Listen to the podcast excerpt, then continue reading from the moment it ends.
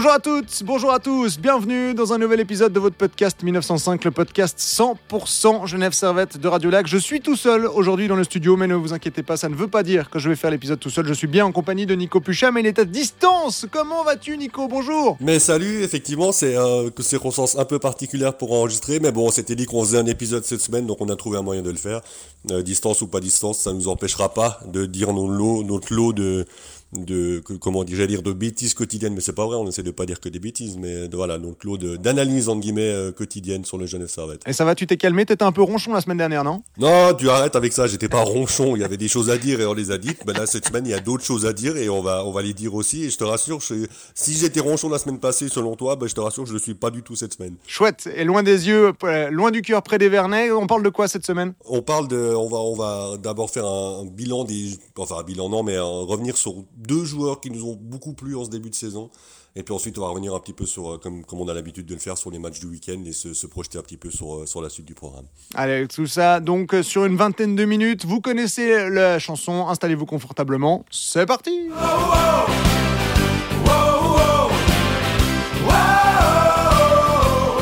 Donc la première pause de l'équipe nationale est arrivée. 20 matchs de jouer pour le Genève Servette. Et on va commencer par parler, en tout cas pour moi, c'est presque un coup de cœur sur cette deuxième partie de début de saison.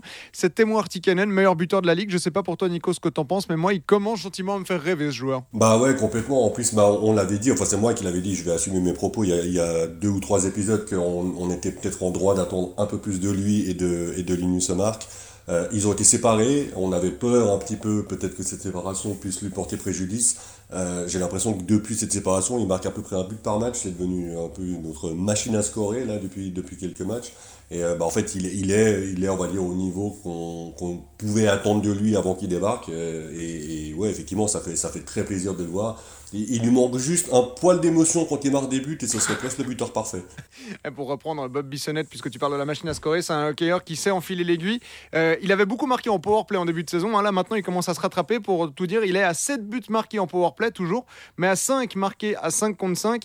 Euh, ouais, c'est effectivement depuis la, séparation hein, que on, peut parler de la séparation, je pense, dans Colanta, il y a la réunification. Là, on est à, l'inverse. Euh, Témoir Tikanen avec, euh, avec sa ligne de, Praplon et puis de, Tanner Richard ils revivent quoi. Parce que finalement, Marc est un peu plus discret, mais depuis l'absence, depuis la blessure de Marc-Antoine Pouliot, mais c'est vrai que de l'autre côté, Temo Artikanen, bah, il répond à tout et surtout, bah, Enfin, c'est frappant de le voir en, jouer alors en powerplay notamment. On, en a beaucoup parlé à l'antenne durant les deux derbies avec Christophe Moser, mais de Temo Artikanen qui va se poser devant le but et les quatre autres joueurs en, box-play qui savent pas trop quoi faire. Donc laisser libre Artikanen, ça veut dire goal. Ou alors laisser libre d'un côté Phil Poula, de l'autre Marc Tom Ernest et, euh, et Winnick, et ça veut dire qu'il pourrait y avoir goal aussi. Enfin, Artikanen devient gentiment la, pièce injouable du Genève Servette. Ouais, c'est exactement ça. Il, me rappelle un peu dans ce style. Alors, c'est pas le même genre de joueur, mais, mais un, Tyler Payet à l'époque où tu plantes devant le but et en gros, tu, tu peux pas l'enlever de là. Il, faut, il faut vivre avec le fait qu'il y a un joueur qui fait 100 kilos qui est devant ton but. Euh, et ensuite, les défenseurs, ils ont deux possibilités. C'est soit effectivement faire de l'homme à l'homme, homme, c'est-à-dire qu'il y a un joueur qui est consacré uniquement à lui. C'est quand même rarement le cas, il hein, ne faut pas se leurrer. Ou alors, il faut accepter le risque, effectivement, que si le puck lui parvient, ça fasse goal. Et bon, en ce moment, le puck lui parvient, et quand le puck lui parvient, ça fait souvent goal. Euh, en plus, on a l'impression qu'il marque souvent les mêmes buts en powerplay. Euh, bah, du coup, c'est c'est une preuve de talent supplémentaire. Quand on arrive à marquer régulièrement le même but, alors que tout le monde sait exactement ce qu'on va faire, c'est qu'on a vraiment la qualité pour le faire. Et, et, voilà, il, est, il a dit dans une interview il y a, il y a quelques jours qu'il était, qu'il était plus en forme que quand il est arrivé mais pas encore au top de sa forme. J'ai vraiment hâte de voir ce que ça va donner quand il sera au top de sa forme. Ouais, c'était une interview qui était donnée, je crois, à notre confrère euh, du matin, Ruben Steiger, où justement, après le match contre Lausanne, il parle aussi de découvrir cette patinoire de Vernet pleine pour la première fois contre le Lausanne Hockey Club. Et puis, Temo Artikanen, il faut quand même le préciser aussi, si on regarde les expected goals créés sur 60 euh, minutes, donc en gros, on prend la statistique des expected goals que crée un joueur, et pour euh, que tous les joueurs soient sur un pied d'égalité, on les projette sur 60 minutes. Il est à plus d'un expected goals créé par match, ce qui veut dire que théoriquement, il produit le on peut dire que théoriquement, il devrait marquer un but par match. Donc c'est quand même aussi une production offensive qui est à la hauteur. C'est pas un joueur qui surperforme actuellement puis est en, très bonne période, comme on peut se poser la question par exemple pour Tyler Moy du côté de Rapperswil. Est-ce qu'il va continuer sur cette lancée, lui qui est deuxième meilleur buteur de la ligue, ou est-ce qu'il va se freiner un moment? Temo Cannon, il est parti pour. Là, on est au moins sur les, standards finlandais de Temo Cannon. Quoi. Ouais, ouais, exactement. On est, on est dans, dans ce qu'on attendait de lui. Alors, ne veux pas dire qu'il va marquer 50 goals dans la saison, mais, mais ne serait-ce que s'il en met 25 ou un peu plus, euh, il aura largement rempli la part de son contrat. Euh, donc c'est, euh, en tout cas, voilà, on, a peut-être eu, pas du mal, mais il a fallu qu'on s'habitue un petit peu et que lui aussi s'habitue au hockey suisse lors de la, première, la toute première partie de saison. Mais là, j'ai l'impression qu'il a vraiment trouvé son rythme de croisière et bah, ça peut augurer que du bon. Surtout que bah, c'est pas comme si c'était le seul atout offensif de l'équipe en ce moment. Donc, euh, donc c'en est un parmi d'autres et c'est ça peut-être le, le plus encourageant dans ce début de saison, c'est que bah, si le danger vient pas de lui, le danger viendra d'ailleurs. Et ça, c'est ce qui fait la force de Genève en ce moment et c'est ce qui fait qu'après 20 matchs, Genève est en tête du classement selon moi. Oui, puis dans les autres talents offensifs, on peut aussi parler bah, de, de, Valtteri Filppula, hein, qui, est, qui, pour moi un peu l'élément principal du Genève Servette actuellement. En plus de Temo Artikanen, il ils, sont, ils sont alignés les deux ensemble en, powerplay, mais Valtteri Filppula, quand il joue même à 55, euh, moi je me demande un peu qu'est-ce qui peut l'arrêter? Alors ça peut faire très fan, et oui, effectivement, j'aime beaucoup ce joueur, mais sur la glace, c'est le top scorer du Genève Servette, c'est le deuxième meilleur pointeur de la ligue, mais il a, il, a une dimension qu'il n'avait pas l'année dernière. Je trouve que Valtteri Filppula est encore meilleur que la saison dernière. Ouais, et pourtant la saison passée, il était déjà, il était déjà très très bon. Mais c'est vrai que là, il, a, il, y a, il, y a, un truc cette saison. C'est, moi, je le trouve impressionnant parce qu'il est, il fait jamais rien de faux. Et c'est ça qui est, qui est impressionnant. Alors ça veut pas dire que tout ce qu'il fait est magique, mais ça veut dire que rien de ce qu'il fait n'est faux. Et c'est déjà, c'est déjà énorme pour un joueur. Toutes ses prises de décision sont bonnes. Il perd quasiment jamais le puck il est toujours capable de, de, de, récupérer un mauvais puck et d'en faire quelque chose d'intéressant derrière. Il, a, il marque, il fait des passes. C'est un joueur complet, mais vraiment à 100%. Et ouais, c'est difficile d'en dire. On, pourrait en dire tellement en fait que que ça devient compliqué d'avoir des, bons, des bons descriptifs pour lui. Il est juste, pour moi, il est, hors norme en ce début de saison. J'espère que ça va durer comme ça toute la saison. Mais si c'est le cas, on va avoir un, un Valtteri Filppula flamboyant parce que c'est probablement un des joueurs les plus complets que j'ai vu jouer avec le maillot de John Servette. Alors je ne les, ai pas tous en mémoire, mais j'ai pas souvenir d'un joueur aussi complet que, Phil en ce début de saison. c'est ça, c'était ma question. Est-ce que tu as souvenir d'un joueur aussi complet? Bah, Tu viens d'y répondre. Moi, personnellement, en tout cas, j'en ai pas. Alors après, j'ai pas une, par exemple, j'ai pas une, excellente, mémoire de, des Oleg Petrov parce que j'étais quand même relativement jeune et j'arrivais pas à suivre le hockey comme je le suis maintenant. Mais j'ai pas souvenir d'un joueur qui apporte, enfin, qui a une telle dimension sur la glace quand il, est là. Parce que, alors, on le voit avec son casse de top scorer avec ses 25 points, mais comme tu l'as dit, quand il récupère un peu, quand il doit faire une passe, quand il doit revenir en arrière, il n'hésite pas, quand il doit ressortir de sa zone. Enfin, il est, il, est pas décisif. Faut pas comprendre ce que je suis en train de dire c'est pas que quand Valtteri Filppula est sur la glace, 100% des choses sont parfaites et réussies, mais 90% euh, des choses qu'il fait quand ils sont sur la glace, euh, quand il est sur la glace, sont parfaites et enfin sont, du moins réussies et bien pensées, on va dire. Ouais, et puis alors tu, prenais Oleg Petrov, Petrov c'était un magicien, c'était c'était c'était un c'était un Linus Mark, on va dire, euh, version 1.0 peut-être. C'était, enfin, c'était un joueur qui, était magique quand il avait le puck en zone offensive. Par contre, sur les tâches défensives, c'était, c'était moins son fort. Alors que Philippe Poula, il peut être magique en attaque et être le premier à défendre euh, sur, chaque chiffre. Donc c'est, c'est ouais. Honnêtement, en réfléchissant comme ça rapidement, alors euh, il y en a peut-être qui ont une meilleure mémoire que la mienne, mais je, je pense pas qu'on ait déjà eu un joueur à ce point-là complet, capable d'être responsable défensivement, euh, décisif offensivement, euh, bon à bon dans tous les secteurs de jeu. Honnêtement, je, comme ça, je vois pas. Vraiment, je vois pas. Et si, si quelqu'un en voit, en voit d'autres, je, suis très très volontiers preneur, mais, euh, mais comme ça, je j'arrive pas à mettre un nom d'un joueur aussi, ouais, aussi dominant. Je le répète. Ouais, et puis n'hésitez pas à nous le dire hein, sur Twitter ou Instagram si vous avez des souvenirs de joueurs plus complets, enfin du moins aussi complets ou qui vous a peut-être plus marqué que Valtteri Filppula pour pour les raisons qu'on vient d'énumérer, hein, on ne pas commencer à parler de Goran Bezina aux gens de joueurs. N'hésitez pas à nous le dire hein, sur WhatsApp, euh, enfin non pas sur, oui sur le WhatsApp de Radio Lac 079 21 8 3000 si vous le ah voulez. Bah hein. mais, surtout sur le, Twitter, vous pouvez nous, taguer directement à 1905 podcast ou sur Instagram en répondant à la story. Euh, on peut euh, éventuellement revenir dessus au prochain épisode. On a parlé de, on a parlé de Valtteri Filppula, on a parlé de Temo Artikanen. Les, si on revient un peu sur les matchs du week-end, ce qu'on n'a pas encore fait, cette victoire presque sans histoire, 6-2 contre, contre Fribourg et cette victoire au tir au but contre Lausanne. Euh, toi, tu as, pu les regarder, je sais, il me semble, depuis, euh, depuis l'étranger, mais tu les as regardés quand même. Qu'est-ce que tu en as pensé, toi qui étais en dehors de la patinoire et qui a regardé ça à la télé? Le match à Fribourg de vendredi, c'était la confirmation de ce qu'on disait lors de l'épisode de la semaine passée c'est que cette équipe elle est capable de rouler sur une autre pendant à peu près tout un match. Et je pense que le match à Fribourg, c'était l'illustration parfaite de ça. J'ai pas eu l'impression qu'il y a eu beaucoup de temps faible euh, pendant ces 60 minutes. Alors toi, tu l'as vécu sur place, tu as peut-être une sensation différente. Mais en tout cas, euh, à la télé, c'était euh, ouais, c'était vraiment impressionnant de maîtrise du, du bout de tambour. On a, à aucun moment, j'ai eu l'impression que Fribourg pouvait revenir dans le match.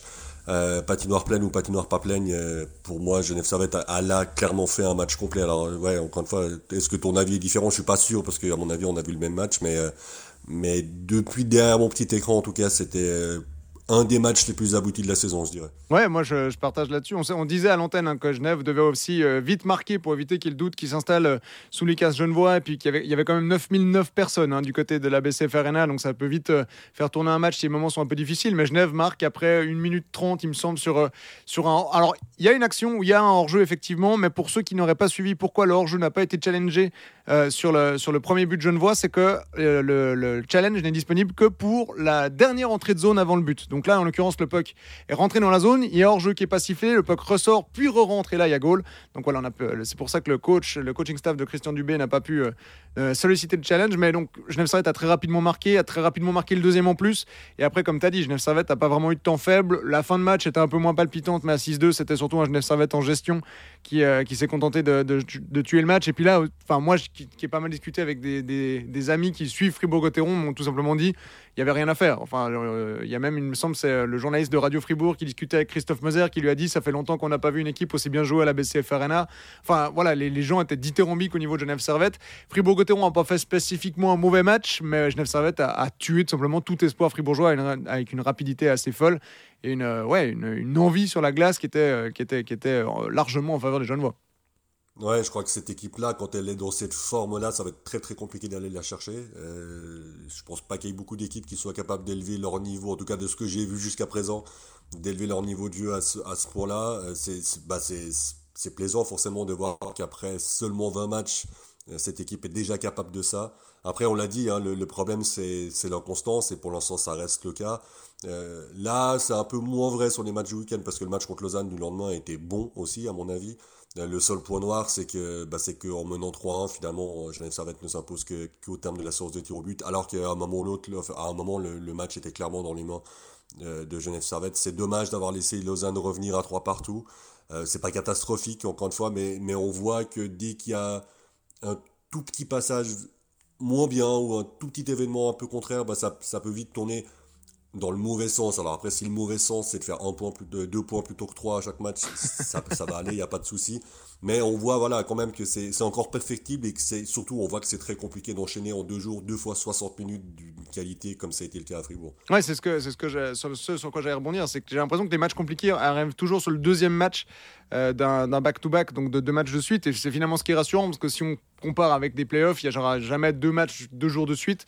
Il y aura toujours au moins un jour de repos. Donc ça, c'est plutôt encourageant pour, le, pour la suite. Et puis, Contre Lausanne, il faut aussi donner du crédit. Et je pense au, LHC qu'on a peut-être enterré un peu vite parce qu'on se disait, bah voilà, Lausanne, euh, en plus, connaît une restructuration sportive. C'est les avant-derniers du classement. Enfin, ils étaient avant-derniers ou 12e quand ils sont venus au Vernet. Euh, ça va vraiment pas fort. Mais euh, Lausanne a quand même fait un bon match, surtout dans le troisième tiers où ils ont, ils ont réussi à mettre un peu, de, un peu plus d'envie sur la glace. Et effectivement, Genève Servette aurait pu, de, aurait pu euh, gagner ce match dans le temps réglementaire, mais je pense qu'il faut aussi donner un peu du. Alors, ça me fait.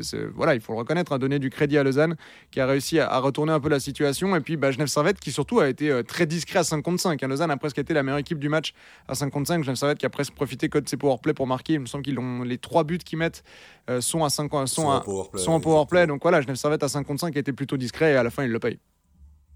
Oui, il le paye, et puis tu l'as dit, effectivement, Lausanne est allé chercher cette égalisation. Hein. C'est pas, ça n'a pas été offert par Genève Servette non plus. Lausanne qui, a, qui, avait des choses à se prouver, qui avait des choses à prouver à, son, à leur futur ex-coach. Euh, voilà, Alors, futur. Une, situation. Euh, pardon? Fusture, ex-coach. Fusture, ex-coach, oh là là. ouais, très bien, très, très, bon, très bon. Euh, donc oui, Lausanne, Lausanne est allé chercher son point. Lausanne n'a rien volé sur ce match-là. Après, voilà, on sort d'un week-end, de nouveau, on, est dans l'exigence, là, deux matchs, 5 points sur, euh, sur un week-end de 100% derby, dont une victoire à Fribourg. Je pense que tout le monde aurait signé pour ça avant le week-end, et, moi le premier. Donc, euh, euh, évidemment, il n'y a, pas de, a pas de critique là derrière, mais simplement, on voit que contre chaque adversaire de la Ligue, si Genève Servette n'est pas bon ou très bon durant 60 minutes, les matchs peuvent devenir compliqués. Mais ça, finalement, on le savait, c'est pas nouveau. Euh, et ça, va être comme ça toute la saison et à forcerie en playoff. Donc, euh, donc vraiment pas de quoi, pas de quoi s'inquiéter. Au contraire, sortir d'un week-end comme ça, on l'avait dit la semaine passée, ça serait plutôt une bonne idée de partir en, pause de l'équipe nationale avec deux victoires. Bah, c'est mission accomplie. 5 points sur 6, on va pas faire la fine bouche. et puis on disait aussi hein, que la série des 7 matchs en 14 jours qu'elle a joué Genève Servette serait déterminante pour savoir un peu de quoi est capable Genève Servette. Bah, maintenant on sait de quoi est capable Genève Servette. Ils sont capables de, bah, d'être très bons sur un match, en back-to-back un peu plus compliqué, et puis ensuite, euh, et puis ensuite bah, de, de, de, même quand c'est compliqué de réussir à s'en sortir, dans parfois de manière un peu académique, mais de s'en sortir quand même. Et c'est ce qu'on va retenir de, cette première, de ces premiers 20 matchs. C'est que Genève Servette peut être très bon, et quand ça va mal, Genève Servette arrive toujours à s'en sortir. Alors est-ce que ça va rester comme ça tout le long? On ne sait pas encore, mais en tout cas, Genève Servette, euh, on a pu voir quelques aperçus qui, font plaisir, pour, qui donnent confiance pour la suite qui donne confiance. Et puis là, on est quand même sur un échantillon de 20 matchs, donc presque la mi-saison. On n'est plus sur 4-5 matchs au début de saison. On se dit, bon, bah, il y a tout qui rigole et puis, euh, ça, va, se calmer. Après, après presque une demi-saison, c'est quand même plutôt encourageant. Euh, on, peut effectivement voir que pourrait voir que le positif et ça serait même pas forcément faux parce que cette équipe, on l'a dit, elle est capable de, de, gagner des matchs en faisant quasiment de démonstration de hockey comme c'était le cas à Fribourg, comme c'était le cas à Zug aussi en début de saison et de gagner des matchs en faisant de démonstrations de non-hockey. Et bah, ça, veut, ça veut dire qu'elle est capable de gagner dans, dans toutes les circonstances pour l'instant. Donc c'est euh, oui, c'est très positif et, on n'a qu'une chose, c'est qu'on a hâte de, que la saison reprenne la semaine prochaine et puis de, continuer à suivre cette équipe. Avec un match qui va être un bon match test hein, contre Bienne, seule équipe qui a battu Genève dans le temps réglementaire cette saison, c'est les Biennois qui avaient réussi à totalement neutraliser l'attaque genevoise qui n'était pas aussi rodée que maintenant. Mais ça va aussi être l'occasion de voir.